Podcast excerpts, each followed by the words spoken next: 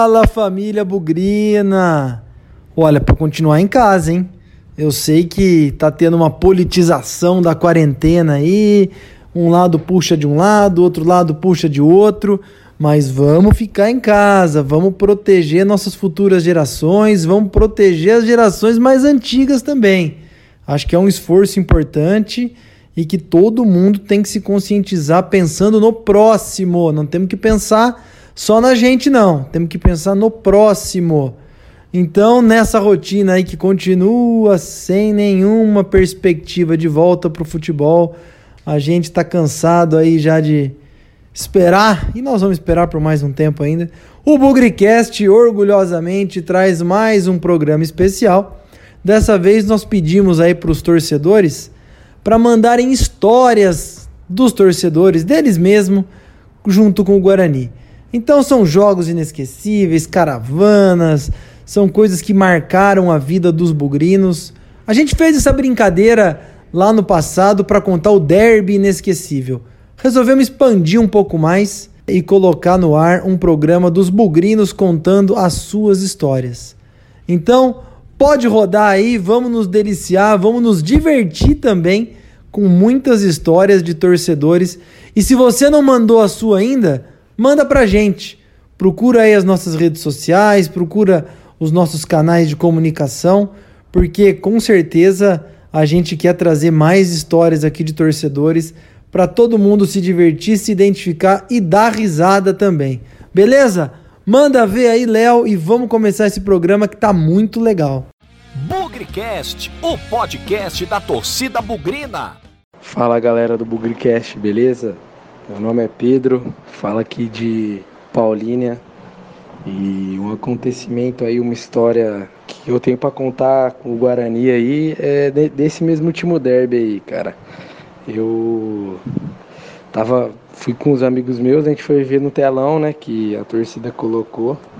Meus pais nem sabiam, na verdade só meu pai, minha mãe Falei pra ela que, que ia ver na casa do parceiro meu e por fim eu vi, vi no campo mesmo. Só que do lado de fora, né? Infelizmente. Mas a história foi que eu acho que foi o primeiro derby que eu não vi o jogo. A gente viu só o primeiro tempo, hora depois do segundo gol da ponte gerou toda aquela confusão, né? É, corre pra lá, corre pra cá e só sei que Tive que correr pra caramba para não tomar bala de borracha, mas eu acho que valeu a pena, que foi muita história. A gente saiu, fomos chegar até o. saiu ali do, das redondezas do brinco, fomos até o carro, né? Que a gente tava, eu e meus amigos. Aí na hora que a gente chegou no carro, andamos bastante. Um, dois a um, beleza, né? Aí a gente foi deixar um amigo meu que deixou o carro ali na Maravilhas do Lar né? No sinaleiro, a gente conversando com, com um pedinte ali, a gente falou, ah, vamos comprar uma comida para esse cara aí no Mac, né? Fazer uma boa ação. O amigo meu, aí a gente desceu pro Mac, deixou o cara ali no. O outro amigo nosso no. É, na Maravilhas do Lar. Aí a gente desce pro Mac, compra o lanche, né? Meu amigo comprou o lanche.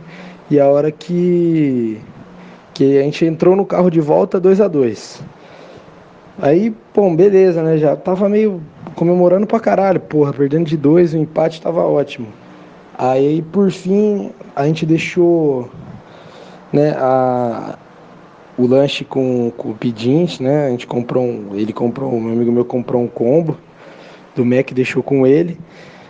E nisso a gente tava indo embora ali, descendo, chegando na. Antes de chegar na, na Dom Pedro ali, indo no sentido Paulínia, aí ouvindo na rádio a gente ouviu o gol, né, mano? Aí saiu o gol, puta, a gente falou, velho, a gente conversando, a gente até parado de prestar atenção.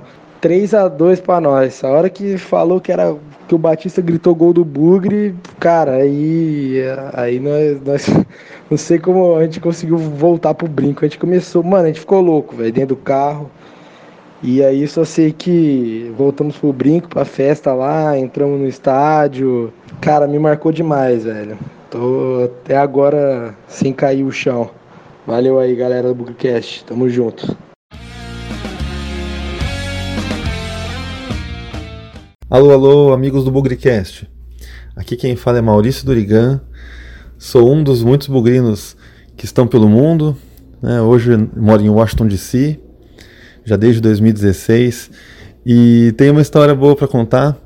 Lá, lá atrás, 2012, quando eu ainda morava no Brasil, mas por motivos de trabalho, eu não pude estar presente em alguns momentos, né? E aí eu estava em São Luís do Maranhão, e bem naquela situação que o Guarani foi para as quartas de final do Campeonato Paulista para enfrentar o Palmeiras. Estava perto do fim da viagem, mas caiu no dia do jogo. E eu desesperado procurando um lugar para assistir o jogo, né? A gente é doente, né? Bugrino, tudo doente. E aí pergunta aqui, pergunta ali. Não tinha jeito, nenhum lugar passava. Todo lugar só ia passar jogo do campeonato local. E no máximo ali você conseguia achar um campeonato carioca, alguma coisa. Fui procurando, fui olhar no hotel que eu tava, nada também. Até que me disseram, me deram uma dica, olha, tem uns botecos aí para trás, aí dentro dos bairros aí, que tem um ali que acho que tem Sky. E a Sky ia passar o Campeonato Paulista. Aí eu olhei para um lado, olhei para o outro, né? É uma, é uma capital, né? Assim como muitas outras do Brasil, uma capital com uma grande criminalidade, estava um pouco preocupado. Mas a gente vai, né? Então vamos. Fui, decidi sair andando pela rua, achei, né? Coloquei no bolso uns 30 reais. Fui chegando perto do bar, um botecão assim, aqueles bem velhos, assim, bem sujos. Cheguei lá, vi a televisão ligada, já deu uma espichada na cabeça ali, Guarani Palmeiras. Falei, pronto, né? Tá passando o jogo. E tinha ali uns cinco caras só assistindo o jogo. Quando eu chego perto, um deles com a camisa do Palmeiras. Eu falo, putz, não acredito, chegou aqui tem um palmeirense, né? Aí eles tudo olhando pra mim, eu entrando, eu já falei, falei, ô, oh, tudo bem, posso jogar com vocês tal. Aí eu falei, vocês não vão acreditar, eu torço pro Guarani. Aí os caras, não acredito, como é que apareceu a torcida do Guarani pra ver esse jogo aqui? Mas o que eu percebi, que eles me disseram que só aquele com a camisa do Palmeiras que era palmeirense, o resto tava ali à toa pela amizade ali. E vai, um jogo duro no primeiro tempo, né? Eu lembro que foi um jogo bem difícil. No começo, tenso, brinco lotado. Pô, emocionante quando você vê de longe assim, né? O Guarani, o brinco lotado. E de repente o Guarani começou, né? Pau, Fumagalli gol olímpico. Depois Fabinho meteu o gol. E eu ali, cara, gritando gol e ao mesmo tempo olhando pro lado falando: Meu Deus, o cara aqui vai me dar um tiro aqui daqui a pouco, né? Que medo que dá. Mas o Guarani jogando muita bola, o Palmeiras também tentando fazer gol, de repente descontou, o Guarani fez outro. E aí chegou um ponto, bicho, que tava tão engraçado que os amigos deles, todo, do cara todos, vieram conversar pro Guarani junto comigo e tirando sarro do cara ainda. Foi uma experiência muito legal. O Guarani venceu aquele jogo, tava feliz demais, né? Depois de quanto tempo aí que a gente voltava para uma semifinal de Paulista, era um momento muito bacana pra gente. Aí eu virei e falei, não, e a conta aqui por minha conta hoje, tô feliz demais com o Bugrão aqui. Fui lá e paguei e fui embora feliz da vida para casa. Valeu? Essa é a história aí, um forte abraço aí, Bugrecast. Continua sempre firme aí nessa missão. Um abração.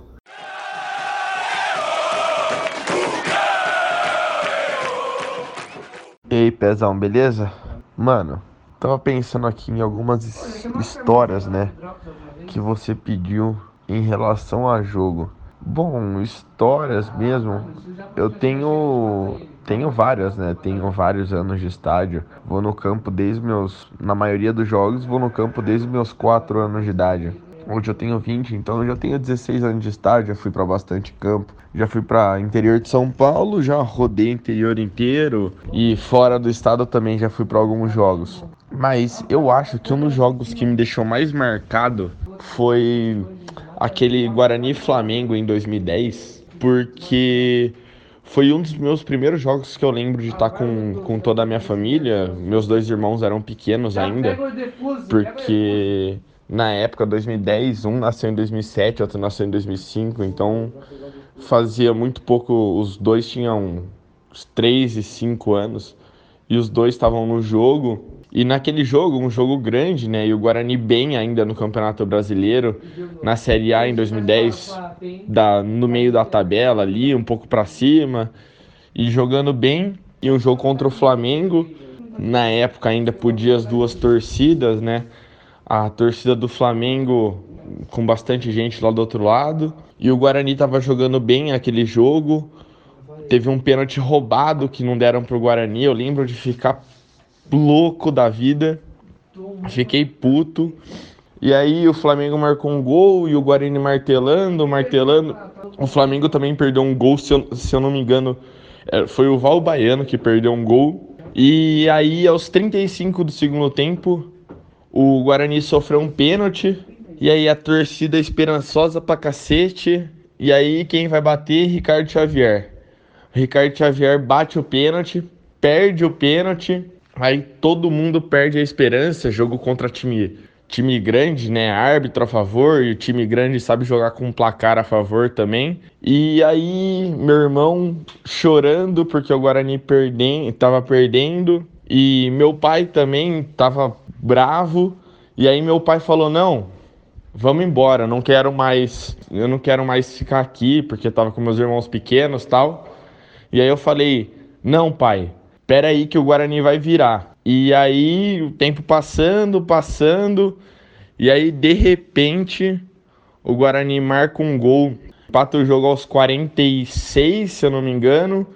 E daí o Reinaldo, que tinha acabado de entrar, num dos primeiros toques, me faz um gol de bico aos 48, virando o jogo. E aí foi uma puta alegria, né? O estádio explodiu, ninguém acreditava, eu chorei. Puta, foi um puta jogo. Esse daí foi demais. Coloca essa história aí, Pezão. É nóis, abraço. Boa tarde. 22 de dezembro de 1966. Eu, com 15 anos, fui numa caravana para São Paulo, no Pacaembu, assistir a um jogo do Guarani e do Noroeste de Bauru, uma partida decisiva para saber quem seria rebaixado naquele ano pelo Campeonato Paulista. Chovia muito. Eu estava de capa, galocha e guarda-chuva. Assistimos ao jogo em pé, porque não dava condições de sentar, tanto era a água que corria no Pacaembu. E um dia antes, a Ferroviária de Araraquara havia jogado e ganhou e subiu para a divisão especial. Começou o jogo, aquela tensão, né? A torcida do Guarani, um, um bom número, aí, uns 3 mil, mais ou menos, né? E do lado, a torcida do Noroeste, aí, uns 300 torcedores, um, ali torcendo, vibrando também, né? Começou o jogo, aquela tensão, como de costume, ali pelos 10, 15 minutos, mais ou menos, o Noroeste vai e me faz um gol. Nossa Senhora! A torcida do Noroeste explodiu olhando para a gente ali, aquela coisa balançando o guarda-chuva e a torcida do Guarani quietinha. Tudo bem. Bola no meio de campo, sai a bola, Guarani, pá, pá, pá, ponta direita ali, vaguinho, vagninho, entra com tudo e um a um. Ah, mas foi aquela festa, né? olhando para a torcida do, do Noroeste, aquela folia. Bola no meio de campo, sai a bola, Guarani, pá, pá, pá, pá, pá, 2 a 1 um. uh, Aí foi aquela delícia, né? E começamos a olhar para a torcida do, do Noroeste e balançar guarda-chuva, né? Porque eles tiraram um sarrinho antes, tiveram que aguentar depois. Aí foi, primeiro tempo, aquela tensão, aquela coisa toda, né? Terminou, intervalo. Tô ali tranquilo, daqui a pouco quem que eu vejo ali também, pulando também lá, um Mazinho, meu irmão. Nossa senhora, o que, que você está fazendo aqui? Ele falou para mim, falei, nossa, vim aqui ver o Pulgão, tal, aquela coisa toda. Ah, legal, tudo bem. Segundo tempo, aquela tensão, e o jogo rola daqui, rola dali, vai, que o tempo passando, aos 35 minutos do segundo tempo, uma bola lançada para o centroavante Oswaldo, ele vai com tudo, passa pelo goleiro, mas dá um chute que a bola estufou a rede. A rede ficou gordinha, ficou linda e saiu vibrando lá no. Foi vibrar lá na concha acústica. Aí foi uma festa, 3 a 1 né? Aí foi aquela folia, né? Aí começamos a mandar homenagem aí para nossa irmãzinha, aí a coisa rolou, foi muito legal, né? A volta foi boa também. Aquela festa, aquela folia, três horas da manhã no, no Lago do Rosário, soltando rojão, aquela festa toda. Uma hora eu peguei um rojão e. Tchau, pá!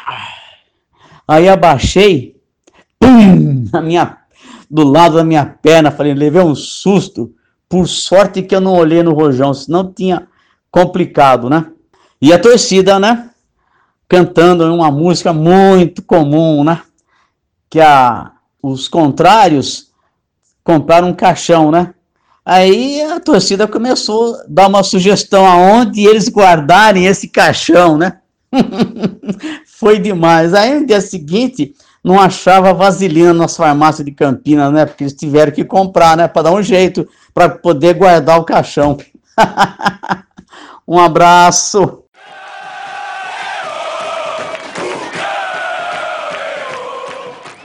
Vocês viram aí, né, gente? A quantidade de história. Muitos aí devem ter se identificado com algumas. E eu tenho certeza que esse programa ajudou também a abrir a criatividade de você que está ouvindo a gente. Então, se você tem uma história legal para contar, uma história divertida, uma história inusitada, alguma coisa aí que você acha que vale a pena compartilhar, entre em contato conosco, procura os nossos canais de comunicação, manda para a gente a sua história porque com o maior prazer a gente vai querer compartilhar e dar visibilidade aí para alguma coisa que pode ser hilária, pode ser curiosa, enfim, alguma história que conecte ainda mais você, torcedor, com o nosso amado Guarani Futebol Clube, que infelizmente está de férias forçadas, assim como todos nós, né? Não é uma exclusividade do futebol, é uma exclusividade do ser humano. Tá todo mundo em casa então eu peço, continuem em casa, pensem nos seus semelhantes, pensem nas suas famílias, nas pessoas mais próximas. Nós não temos nenhum horizonte que isso vai acabar tão cedo. Então, sair de casa para o necessário, buscar uma comida, abastecer a dispensa aí e se precaver, se proteger contra essa maldita pandemia que está fazendo história e é mais acho que a capacidade de superação e energia do ser humano vai fazer mais história ainda. Fechado? Fiquem atentos que o Bugrecast quarentena continua. Muito obrigado e vamos que vamos, porque na vitória ou na derrota, hoje sempre Guarani.